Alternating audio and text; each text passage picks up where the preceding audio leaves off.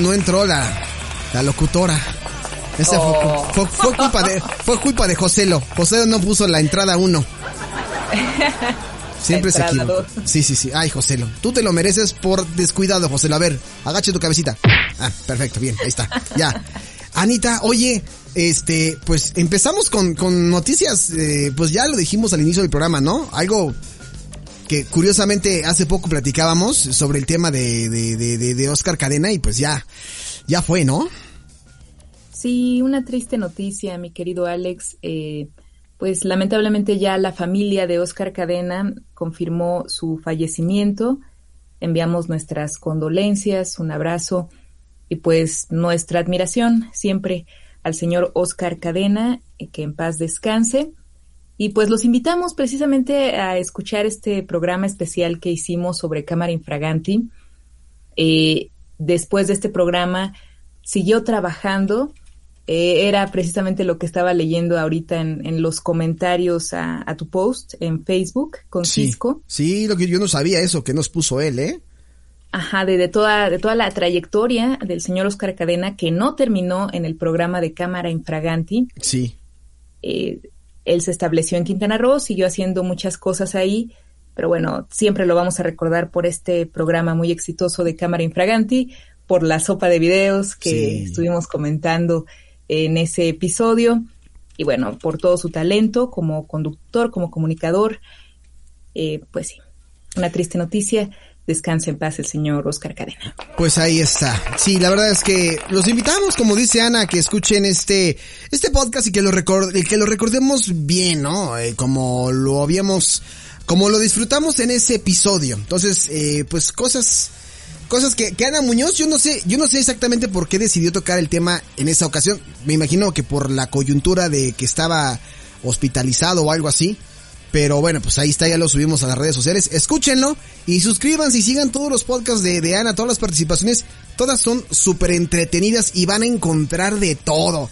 Frustraciones, anécdotas, análisis profundos como el de esta macabra noche, ¿no? Sí, no, y espérense a escuchar lo que tengo preparado para noviembre. No. Esperen más frustración. ¿Va a haber más frustración? No, es que me he enterado de unas cosas últimamente.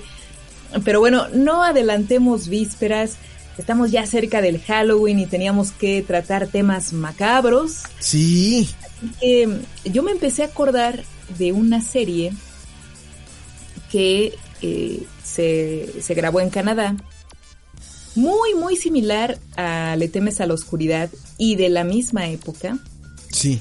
Que llegó a nuestro país, pero tuvo menos temporadas.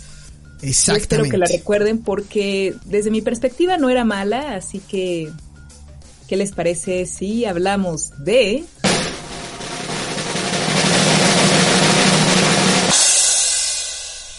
Escalofríos? ¡Qué bárbaro! ¡Escalofríos! ¿Lo recuerdas? Ahí está la entradita musical que a muchos nos trauma. Sí, claro. Es que si no suena con el locutor no vale.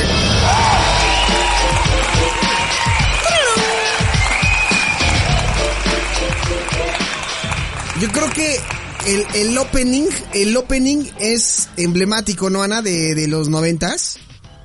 Claro, y en particular el opening de estas series de terror, bueno, de suspenso, podríamos decirlo así. Le Temes a la Oscuridad, Escalofríos, Cuentos desde la Cripta, era vital, ¿no? O sea, el intro es el enganche. Sí. En algún momento hablaremos de Cuentos desde la Cripta. ¡Ay, era Anita! Todo el recorrido hasta ver ahí el ataúd, el féretro, así de... No. Con la calaca esa fea. ¡Ay, qué! Te digo que andas bien, bien. Pues estaba fea, Alex, ¿o no? Todo por eso que no te den calaverita en Halloween y en Día de Muertos. No le den dulces, Ana, ni calaverita, por andar de malvibrosa. No le den nada. Bueno, Ana. Bueno, el punto es que te atraía, ¿no? Sí, claro, completamente. En el caso de Cuentos desde la Cripta, comentamos cuando hablamos de Le Temes a la Oscuridad, que aparecía ahí el bote abandonado, los columpios ahí meciéndose con el viento, las risas de niños que Sí, sí, sí. Que claro. Es precisamente muy curioso cómo lo infantil también puede dar terror. Sí, y que nos dejó muy marcados. Yo creo que cuando escuchas, como lo que decía ahorita, cuando escuchas esta canción, sin tener que ver el video, luego lo ubicas como de, esta canción yo la he escuchado, ¿no? Algún trauma me generó de niño, ¿dónde la he escuchado? Hasta que te dicen, pues, ¿qué no es Escalofríos? Ah, sí, claro, Escalofríos. Pero como dices tú, una temporada muy corta.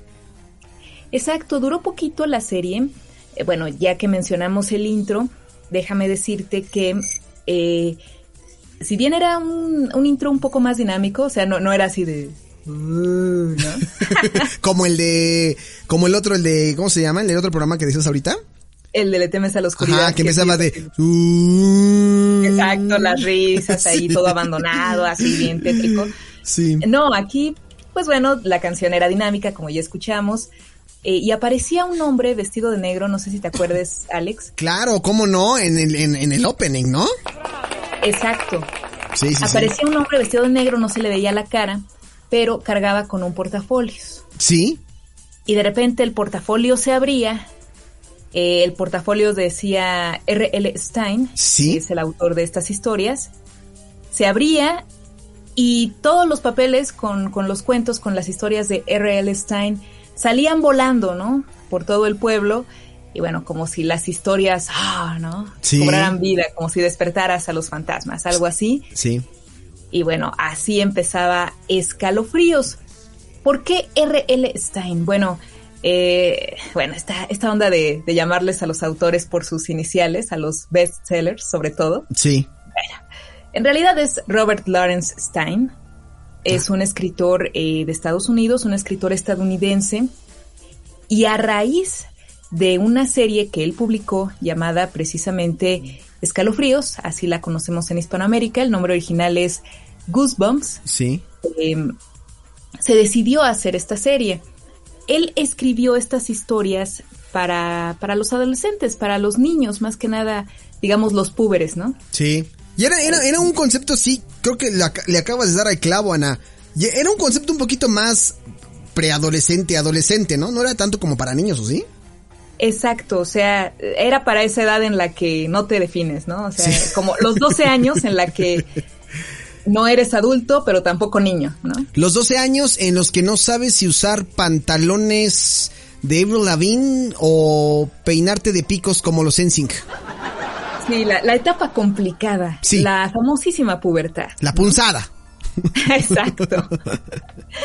Entonces, a ese público iba dirigida esta serie de historias de Goosebumps, sí, de Robert Lawrence Stine. Él ya escribía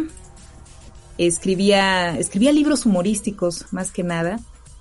Y de repente le ofrecieron escribir novelas de terror para este público, para los preadolescentes. Sí. Al principio no quería, pero después dijo, bueno, vamos. Y resultó todo un éxito la serie, a tal grado que sí, llegó a la televisión, pero solo duró 3 años. Yo no me explico, porque yo vi varios episodios y no era mala. O sea, estuvo al aire del 95 al 98. Exactamente. Es una serie canadiense, igualito que Le Temes a la Oscuridad. Y bueno, no sé si tenían un universo de actores muy pequeño, pero los mismos actores que salían en Le Temes a la Oscuridad, bueno, quizá no exactamente el mismo elenco, pero varios sí coincidían. Y sobre todo, los que salieron también en Tiempos Inolvidables, serie también canadiense, salían en Escalofríos. O sea, como que se prestaban a los actores, o ya no sé qué onda, ¿no? ¡Qué criticona! ¡Oh, bueno! Me llama la atención que de repente veías así, ese no era el novio de Busy en Tiempos Inolvidables. ¡Ah, sí! Sí, sí, completamente. Oye, pero ¿sabes quién copió esa técnica? Aquí en México, en TV Azteca y en Televisa, cuando lanzan sus capítulos de los de estas novelas, ¿no? De La Rosa de Guadalupe y esas cosas, hacen lo mismo, Ana. Como que reciclan a los actores y luego ves como al que era la hija, ahora como a la mala o a la buena, y luego dices tú, digo, yo no lo veo, porque allá van a empezar a juzgar. Ya conozco a la banda. Me han platicado. Ya conozco a la banda y ya conozco a Anita. Así de, mira, pues no sabía eso, fíjate, ¿no? Así como que sutilmente de, lo ves, ¿no? Pero alguna vez sí lo que dice el dicho y esas cosas que son peligrosas, porque si te quedas viendo en la televisión, esas historias de Televisa y TV Azteca te enganchan, algo tienen, pero ahí te das cuenta que reciclan a los actores como en esta de Escalofríos. Mira, precisamente abriendo un paréntesis, yo sí llegué a ver varios episodios de Lo que callamos las mujeres y lo entiendo perfecto porque había un chico al que usaban mucho. O sea, sí, el chico salía de bueno, salía de pandillero, sí. Ajá, el chico salía de mesero, el chico... Era todo ese chavo. Era un talento más bien. Ni siquiera sé cómo se llama el actor, pero salía muchísimo, al igual que una chava que te hacía papeles de adolescente y te hacía papeles de señora, o sea, abarcaba un rango de edad muy amplio. Sí, ¿sabes como quién me acuerdo ahorita? Como esta niña... a ver, no me vayas a hacer quedar mal, Ana Muñoz, por favor, porque va a decir es de puros chismes. ¿Sí conoces a la actriz Violeta Isfel o Gisfel o algo así? La que salía en la telenovela de Ana Paola, de Patito, y es la que era como la mala, no sé si la ubicas. No la ubico, lo siento. Rayos, he quedado como estúpida en el segmento. Deberíamos crear así como un sweep o algo así de quedando como estúpida en el segmento de Ana Muñoz. Bueno, a lo que me refiero es que sí, hay muchas actrices o actores que pueden abarcar. Yo me sorprendo de eso, Ana, que pueden ocupar como esos rangos de edad de entre chavitas y ya como jóvenes, como ya adultos, ¿no? Sí, digo, un poco de maquillaje y la verdad, la actriz era muy, muy buena. Sí. Pero pues de repente sí se veía muy joven y le querían dar así el papel de madre de 3 hijos, así de no. Ya no te la compro tanto, está bien que se ahorren lana en la nómina, pero no abusen. Exacto. ¿No? Entonces, pues sí, de repente veías como que faltaba el recurso, exactamente, ¿no? Puntual, Ana, puntual, certera. Ni hablar. Sí. Se tenía que decir y se dijo. Bueno, entonces esto lo hacían también en Escalofríos, o sea, reciclaban a los actores. Así es, coincide mucho, como también la serie de Tiempos Inolvidables la retransmitieron mucho y pues era un elenco pequeño, pues era fácil ubicar a los actores. Sí. Entonces, te digo, de repente veías ahí al novio de Busy, así de, ¿cómo crees, no? Sí. Y había una chica que salía mucho en esta serie de Escalofríos, pero que solo salió un episodio en Tiempos Inolvidables, pero la recuerdas perfecto porque es muy buena actriz. Recuerdo que en Tiempos Inolvidables esta chava hacía el papel de una chica que a toda costa quería ser famosa, entonces finge ahogarse para que vayan las cámaras de televisión y se vuelva la superestrella, ¿no? Esto me suena como a Timmy O'Toole. Exacto. Y bueno, en su afán involucra a Busy, que la rescata de buena fe pensando que de verdad se está ahogando. Y bueno, las dos se convierten en superestrellas, pero después Busy descubre que esta chica solo fingió. Y bueno, se desata toda la historia. Pero a la chica, o sea, tú cuando la ves... te cae mal, ¿no? Así porque hace tan bien el papel que tú así de, ay, esta tipa oportunista, ¿no? Te enojas, ¿no? Entonces, muy interesante porque esta chica salió en la serie de Escalofríos y demostró, por supuesto, su talento como actriz. Las historias eran muy parecidas a las de Le Temes a la Oscuridad, solo que aquí... no había un hilo conductor. Recordarás, y recordarán todos los que nos están escuchando, en Le Temes a la Oscuridad era la sociedad de la medianoche que se reunía precisamente a esa hora, o un poquito antes. Había alguien que ocupaba, digamos, el trono, sí, que era la silla especial, y esa persona era quien contaba la historia, ¿no? Y a lo largo del episodio, de cuando en cuando se escuchaba la voz del narrador, ¿no? Ah, pero Timmy no sabía esto. Timmy estaba enojado por tal y tal cosa, ¿no? Así, ¿no? Sí. Y acá en Escalofríos, no, o sea, no había nadie que se reuniera a contar la historia. Era nada, directo, o sea, era directo la historia, ¿no? Exactamente, ¿no? Era el intro y vamos con la historia. Algunas veces las historias eran narradas por el personaje principal, ¿no? Yo me acuerdo mucho de la primera que vi, que así fue. Sí. Que él contaba su historia, así de, oigan, yo me llamo tal y no sé lo que me pasa, pero ocurre tal cosa, ¿no? Y ya al final cerraba así de, bueno, amigos, así fue mi historia y pues yo la verdad me siento muy bien, etcétera, ¿no? En Le Temes a la Oscuridad manejaban mucho el suspenso. Exactamente. También este tipo de historias que tanto me gustan a mí de la persona que nunca existió pero aparece en una fotografía, ¿no? Ah, sí, es el recurso mejor explotado en este tipo de productos. Exacto, ¿no? Así de la niña que se volvió muñeca, ¿no? Así, cosas así, ¿no? Sí, claro. Y aquí yo lo que sentía era que era un poco más bizarro, o sea, no explotaba tanto el suspenso como en Le Temes a la Oscuridad. Te contaban historias, pues, de terror, digamos, pero tenían un tinte muy bizarro. Eso es lo que yo recuerdo del sello de Escalofríos, ¿no? Por ejemplo, no sé si te acuerdas tú, mi querido Alex, de un episodio donde es un grupo de amigos que están ahí juntos en el vecindario como cualquier niño normal. Bueno, ellos tenían más o menos como 12, 13 años, el público meta de Escalofríos, pero los seguían mucho los perros, en especial a uno, ¿no? O sea, quién sabe qué tenía con los perros, pero siempre los seguían y le ladraban y el chavo así de ayúdenme, o sea, esto me pasa desde que era chiquito y no sé por qué, ¿no? Y un día los chicos comienzan a notar que les empieza a aparecer mucho vello en los brazos, ¿no? ¡Ah, caray! ¿Qué diablos pasa, no? Y ellos creen que fue porque se aplicaron un bronceador que encontraron por ahí ya todo caducado. Sí, qué feo. Y se les ocurrió ponérselo, ¿no? Pero dijeron, ay, no, es que fue el bloqueador. No, auxilio, ¿qué está pasando? Y van al doctor y todo y no encuentran la causa. Y al final, mi querido Alex, resulta que ellos eran perros. Ay, no me acuerdo de ese capítulo, Ana. Pero no lo recuerdas, o sea, es una cosa que no te esperas. ¿Sabes cómo puedo encontrar? O sea, sí puedo encontrar eso en YouTube, por ejemplo. Sí, hay episodios en YouTube. No puedo asegurar que sea la serie completa, pero sí, seguro todo está en YouTube, mis queridos amigos. Hay incluso programas especiales sobre Escalofríos, pero sí también hay algunos episodios, no sé si estén también en español, pero bueno, vale la pena echar un vistazo. Jolines, puede que esté en español, pero en castellano. Bueno. Oye, ¿es el capítulo de la mascota del profesor, no, verdad?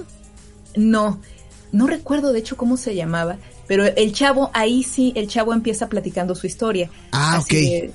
Soy tal y tal y tal y no sé por qué me siguen mucho los perros.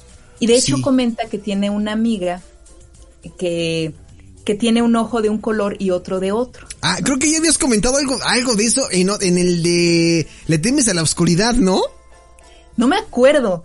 Digo, ya llevamos bastante tiempo con este segmento y puede ser que sí, pero recuerdo clarísimo ese episodio porque lo estábamos viendo mi hermana y yo y así de... No te pases, ¿eran perros? Como que te sacaba, como que te movía todo de contexto, ¿no? O sea, tú, a lo mejor eran finales inesperados, ¿no, Ana? Exacto, y te digo, era ese tono bizarro que explotaban mucho y que era lo que marcaba la diferencia con Le Temes a la Oscuridad, ¿no? A pesar de que eran series muy similares. Sí. Pero acá sí te quedabas así de, no, ma, ¿no? Porque al final el chavo, me acuerdo que contaba... Sí, descubrimos que sí, todos éramos perros, nos transformaron en humanos un tiempo, pero finalmente ahora podemos ser como somos, y lo mejor es que podemos rascarnos aquí en público y todo. O sea, era una cosa así. Nuestra rica y famosa televisión de los 90. Sí, ¿no? Sí. Y por ejemplo, hay otro episodio en donde una chica... comienza a notar que su papá pues empieza a actuar de una manera muy rara. El señor es como investigador científico, no recuerdo bien, pero está todo el día haciendo experimentos en su casa y de repente ya deja de prestarle atención a ella, deja de tratarla con cariño, nada más es así de, ah, sí, vete para allá, ¿no? Estoy ocupado. Y la chava así de, es que mi papá ha cambiado mucho y no sé a qué se deba, solo quiere estar con sus experimentos y yo me siento mal. Y toda la serie está tratando de descubrir el misterio del papá. Y al final resulta que el papá, de tanto estar con sus experimentos con plantas, se convierte en una planta, ¿no? Sí, estos finales tenían como estos giros en la historia que no sabías qué es lo que estabas viendo, pero era muy entretenido. Exacto. O sea, te digo, te dejaba de a seis, así de... ¿Qué? Sí, sí, sí. Y recuerdo particularmente que el final de ese episodio es la chica saliendo de su casa y una voz le dice, yo soy tu padre, ¿no? Ah, ¿dónde he escuchado como eso? Como en la Guerra de las Galaxias, sí. Obviamente. Porque lo escucha primero así de, yo soy tu padre, ¿no? Sí. Y es una planta. Y de repente otra planta le dice, no, yo soy tu padre. No, yo soy tu padre. No, y todas las plantas hablando al mismo tiempo. Y la chava ya no sabe quién es su papá de todas las plantas. Entonces, era una cosa muy rara, muy bizarra. Pero me acuerdo que esa noche... porque también pasaban, lo recuerdo, bueno, ya no sé si pasaban en el 5, en el 4, probablemente pasaban en el Canal 4, que fue el que tuvo las series juveniles un tiempo, pero pasaba eso de las 8:30 más o menos de la noche. Es lo que te iba a comentar, Ana. Creo que fue el mejor, si lo recuerdas muy bien, y toda la gente que nos está escuchando, creo que fue un momento bien bonito en nuestra adolescencia, porque a todos los que están escuchando esto es porque les tocó en su adolescencia. Qué bonito era ver esta barra como de misterio terror que iba como de menos a más. Iniciabas creo que con Escalofríos y luego te ibas a Le Temes a la Oscuridad y cerraban con Cuentos desde la Cripta, porque ya era un horario un poquito más... pues más cercano a las 9:10 de la noche, pero era un contenido diferente, totalmente diferente, porque era ya más explícito en el de Cuentos desde la Cripta, sí, al de Escalofríos. Pero ¿te acuerdas, Ana, que era como una barra bien, bien bonita en el Canal 4, que disfrutabas como esa hora y media, 2 horas de terror? ¿Te acuerdas? Yo recuerdo que primero pasaban en el 5 Cuentos desde la Cripta solito. Sí, efectivamente. Primero pasaban Cuentos de la Cripta solito y luego lo trasladan todo creo que a Canal 4. Exacto, y ya después empieza toda esta barra. Y sí, te aficionabas, porque además pues eran programas cortos, eran programas unitarios, o sea, no te tenías que quedar ahí enganchado, enganchada. Sí, sí, sí. Era una historia diferente cada vez y sin problema, ¿no? Sí.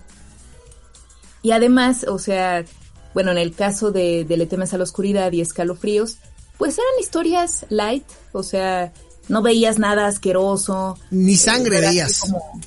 Así, sangre, nada de eso. O sea, pero sí te provocaban cierto temor, cierto terror, cierta sensación así como de...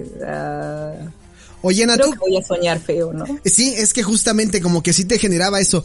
¿Tú crees que...? Me encanta siempre hacerte esta pregunta porque me interesa mucho conocer tu punto de vista. ¿Qué pasaría si estos programas estuvieran al aire todavía, Ana, o que estuvieran... bueno, no al aire en televisión, que fueran trasladados a las plataformas? ¿Tú crees que tendrían el mismo impacto? O sea, ¿causarían el mismo terror? Porque hoy vemos que las generaciones de hoy se espantan... Bueno, a opinión muy personal... Se espantan con cualquier cosa, Ana. O sea, el terror para ellos ahora es ver a, no sé, a Annabelle. Cuando nosotros vivimos traumados con tanta sangre, con Freddy, Jason, la masacre de Texas, Cuentos desde la Cripta, Caballeros del Zodiaco, Ana odiando a Yoga porque no es el mejor caballero de todos. Esas cosas, ¿no? No lo olvido, no lo supero, pero bueno. No lo sé, mi querido Alex. La verdad, bueno, estoy un poco desconectada de la chaviza. Pero ¿no crees tú? O sea, no conoces, no tienes contacto tú con gente más joven que consuma estos productos. No mucho, en realidad. Ahora sí que no sé cómo piensan. Sí. O sea, lo que a mí, yo pensaría que al contrario, ¿no? Que cada vez se necesita más para asustar a las nuevas generaciones. O sea, te digo... Ah, sí, completamente. Esto que yo escuchaba del Juego del Calamar, con niños de 8 años... Sí, sí, sí, sí, sí. Y que los niños así de... Ah, sí, hay mucha sangre, pero son actores tranquilos, no pasa nada. Todo, sí, ¿no? A lo mejor sí les hace falta que les plantees una situación pues más real o algo que te pudiera pasar, que a lo mejor en Escalofríos sí te podría pasar. Digo, no al grado como de que te dieras cuenta que eras perro de un día al otro, ¿no? Pero a lo mejor pero a lo mejor sí lo podrías soñar, ¿no? Podrías tener la pesadilla pensando que eras un perro. Sí, depende también mucho de tus temores. Exacto. Probablemente sí podrían tener una oportunidad estos programas con las nuevas generaciones si se sabe explotar el lado psicológico, ¿no? Sí. De todo esto, el miedo personalizado, que era algo que comentaba con un columnista hace no pocos días, que de alguna manera, si tú tienes una fobia, un miedo, y lo ves plasmado en un programa, sí te mueve, ¿no? Sí, sí, sí. Y generalmente se trata de secretos, o sea, de cosas que no compartes con todo el mundo, así de, ¿sabes qué? Tengo una superfobia a las ratas, ¿no? Y que de repente veas un programa donde el protagonista tiene miedo a las ratas y hay alguien que está explotando eso y le está generando el miedo ahí, haciéndole creer que hay una rata por ahí, etcétera. Sí, sí te mueve, ¿no? Sí, pues hay estas películas de cosas de serpientes, de aracnofobia, hay una película por ahí, si no me equivoco, que como que nos sentimos identificados, ¿no? Y yo creo que hasta te alimentan más el miedo. Exacto. Yo no sé, bueno, depende de cada quien, pero a mí me parece que sí, o sea, todos tenemos algo que nos mueve, algo que nos asusta muy en nuestro interior y que no lo reconocemos fácilmente. Sí. Y que sí es fácil que nos asustemos cuando lo vemos plasmado a manera de suspenso en una serie, en streaming o en una serie de televisión, ¿no? Entonces sí, posiblemente podríamos darle la oportunidad a este tipo de programas, tal vez no con los mismos episodios, porque bueno, ahora hay celulares por doquier, hay tablets, hay pantallas, vivimos entre pantallas. Sí. Y en los 90, pues no, para nada, ¿no? Apenas salían por ahí los teléfonos celulares y no para niños.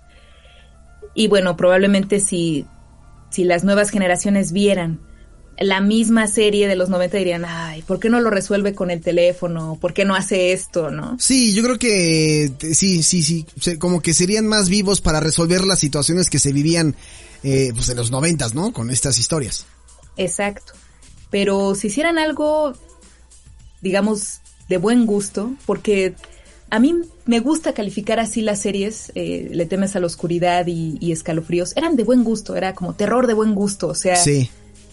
De verdad, con muy poco, sí lograban así como que ponerte así de... Bueno, ya como que ya no nos echamos otro, ¿no? O sea, ya, sí. Ya le apagamos, ¿no? Sí, como que quedaba satisfecho con esos 20 minutos, porque literalmente eran programas de 20 minutos, los 10 restantes eran de comerciales, por eso duraban media hora.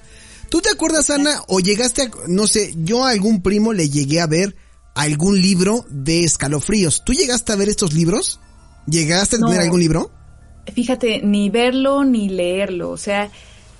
Si bien eran muy populares estas historias, de hecho al autor, a R.L. Stine, lo califican como el Stephen King de los adolescentes. Ah, mira, eso no lo sabía. Uh-huh. Yo no era aficionada a este tipo de lecturas. De hecho, y tal vez Gabo me crucifique por esto.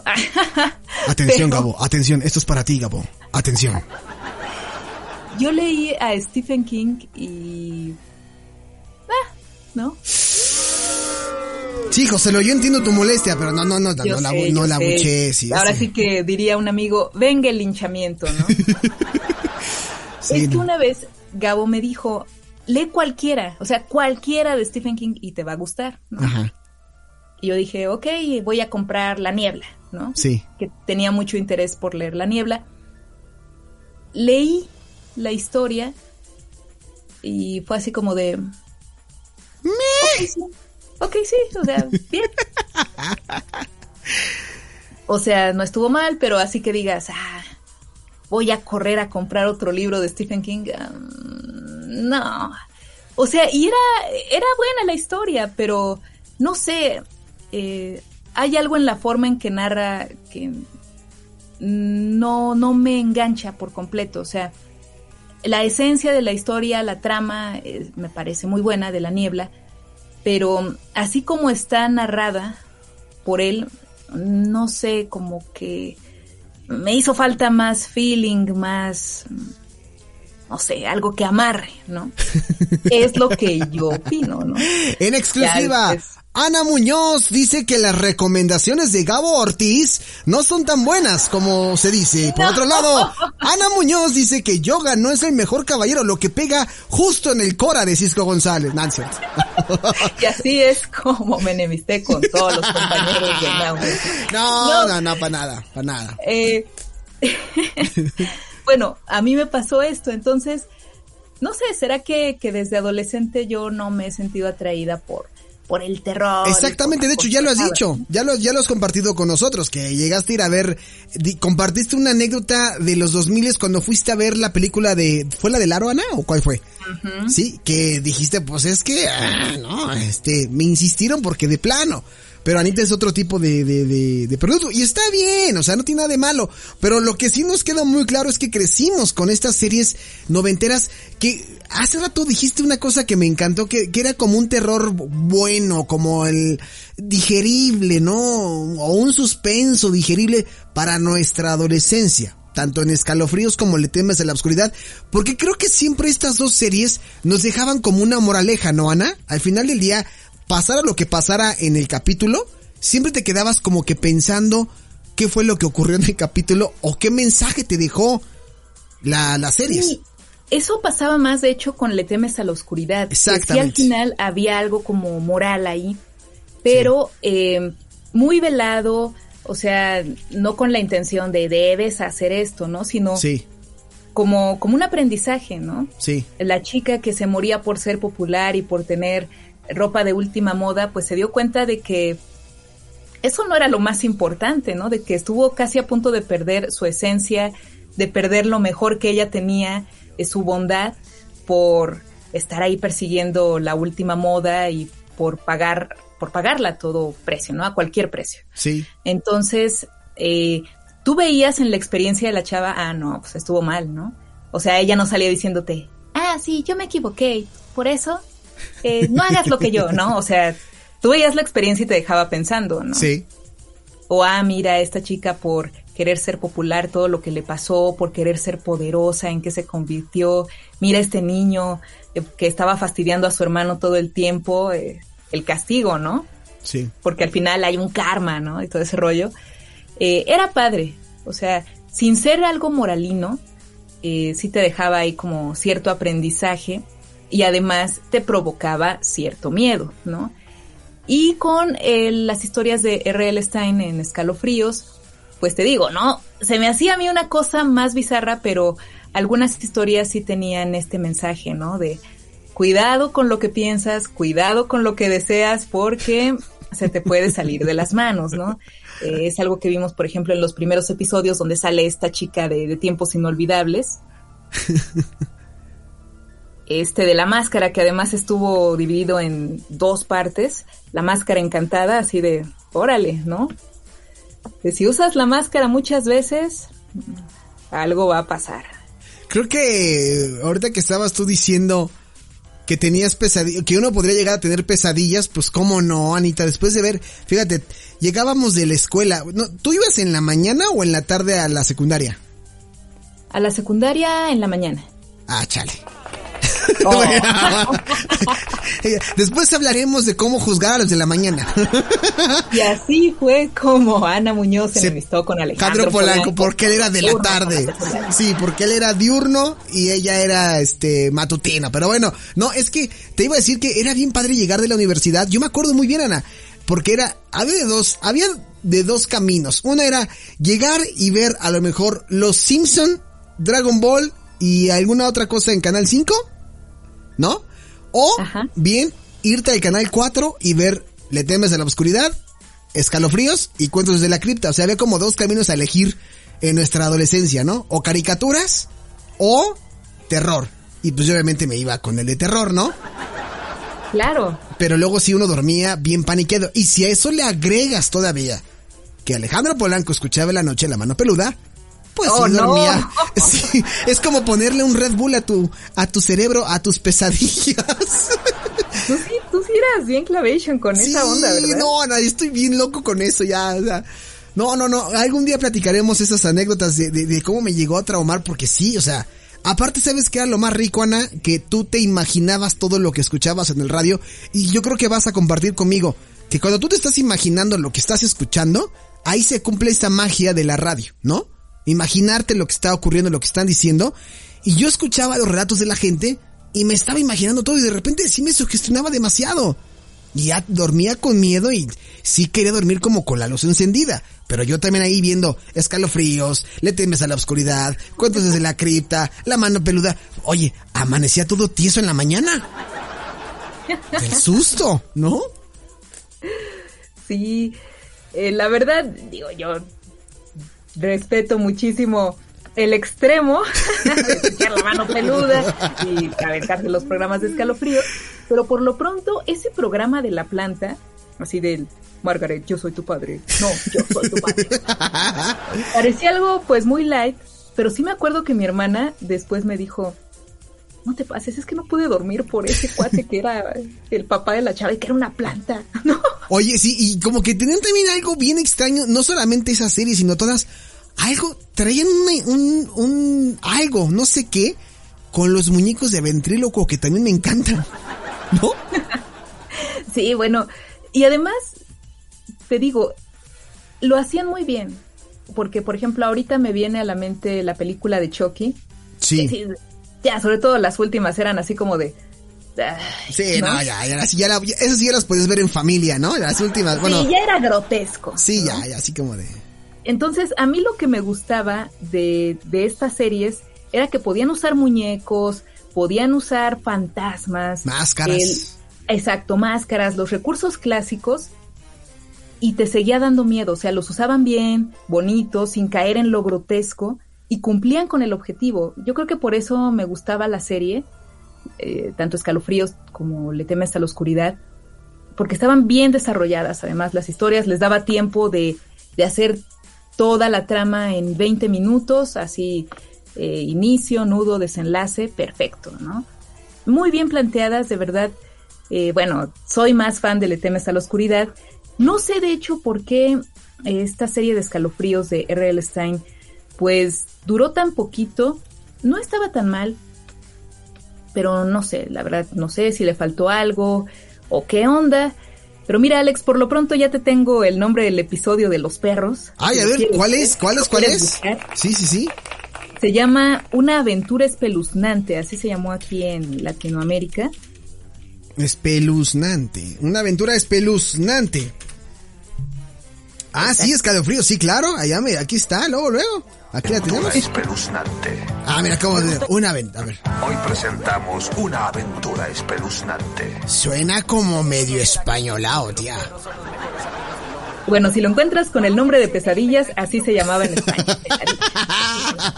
Me encanta cuando le cambian los nombres los españoles, ¿no? ¡Ey, bromas! ¿No? Bueno, eso fue verdad. Al ya final, no sé, pero sí... Creo sí, que se quedó en el chiste. Ya no sé, Ana, pero sí creo que puede ocurrir del Joker el bromas, ¿no? Bueno, ya lo encontré. Prometo ver, así como siempre me dejas tareas, prometo ver el capítulo y lo diré y lo compartiré de Anita. Sí, la verdad es que me dejan dos grandes moralejas este episodio de Escalofríos y Le Temes a la Oscuridad, que pues se hablaron de los dos. Me sorprende, Ana, cómo en 30 minutos se puede desenvolver una historia. Puede tener un inicio, un desarrollo y un desenlace, al igual que Bob Ross con sus pinturas en media hora. Sí, a muy buen ritmo. A muy buen ritmo, nunca decaían. O sea, para que se den una idea, ahora que les gusta mucho esto de ver cosas en menos tiempo y cosas cortas y los videos cortos, en media hora, en verdad, se hacía, yo creo que híjole, no sé, maravillas para ese entonces, ¿no, Ana? Sí, y tristemente, mira, fueron 4 temporadas y a pesar de todo, nada más fueron 74 episodios. Triste. Ah, qué caray. Pero pues si tienen oportunidad de verlos, de buscarlos, pues véanlos. No estaba mal esta serie de Escalofríos. Y estoy leyendo que incluso se retransmitió en los 2000, en 2007, sí, 2007. 2008. Sí, lo que estaba viviendo, 2007 y bueno, 2008. Si lo hicieron fue porque tenía algo la serie, ¿no? Pues tan así que hasta sacaron una película hace poco, Ana. No sé si recordarás, una película en el cine. Sí, yo no la vi. Les digo, no soy fan, pero pues eran buenas las historias. Ahí está una evidencia de que el material noventero pues sigue causando ahí algo, ¿no? Sí, de verdad, me encantaría volver a ver todas las series, pero así, en el formato en que estábamos acostumbrados, o sea, no on demand, sino así de, ya va a empezar, son las 8:30 y a ver qué van a poner hoy, ¿no? Pues sí, estaría interesante. La cosa es que nos pelen, porque siempre nos ponen series en la televisión y luego terminan quitándola. Como Dawson's Creek en Azteca. 3 capítulos y ahí nos vemos. ¿Qué les pasa? ¿No? De veras, Azteca no tiene mucho respeto por el público. Sí, no. Se los digo, o sea, y lo a mí siempre me chocó que cambiaran de horarios así de la noche a la mañana y ni te avisaran y qué onda, ¿no? ¿Qué y pasa? Lo pusieron en horario de comida millennial, o sea, sabían que estábamos en la chamba y podíamos verlo. Ah, pues lo quitaron, nada más. Te le voy a reclamar a Dafne Barreda que ella anda ahí en esos ministerios. Ella anda en esas ondas. Tiene influencias. Sí. Oye, por favor, sí, saludos a Dafne. Oye, Anita, pues te mando un fuerte abrazo. Bueno, antes de que cerremos tus medios de contacto y que te escuchen el domingo antes de ir a misa, ¿no? Claro. Sí, me congelé, disculpa. Anita, ¿qué pasó? Sí, no, me quedé pensando en la historia de los perros. No, pueden escribirme en Twitter. Mi nombre es ahí, @ana_mzr. En Facebook estoy como Ana Muñoz, presentadora de noticias. En Instagram como AnalizeMZ, Analize con Y y S. Y eso es todo. Espero sus mensajes. Perfecto, pues escúchenla en verdad e infórmense. Pues Anita, te mando un fuerte abrazo y pórtate bien, porque si no, no te van a dar calaverita por los comentarios que hiciste en este podcast. Sí, ya después de que solté toda mi mala vibra, no me van a dar ni dulces, ni... Agarraste parejo ni... con todos, hasta con Willow Smith y con todos. Voy a escuchar, así como tú te comprometiste a ver Escalofríos, voy a escuchar mejor esta canción. Sí, me voy a dar una oportunidad, dejaré mi mala vibra a un lado. Sí. Y pues bueno. Canalízala en el video, velo y dilo, pues mira, sí me recuerda un poquito la onda pop punk, no, qué sé yo, pero ahí está. Anita, te mando un fuerte abrazo, cuídate mucho. Gracias, igualmente abrazo para ti, Alex, y para todos. Nos vemos, Anita, cuídate. Ok, bye. Bye, bye. Ahí estuvo Ana Muñoz en el anecdotario 9000 con esto que fue Escalofríos.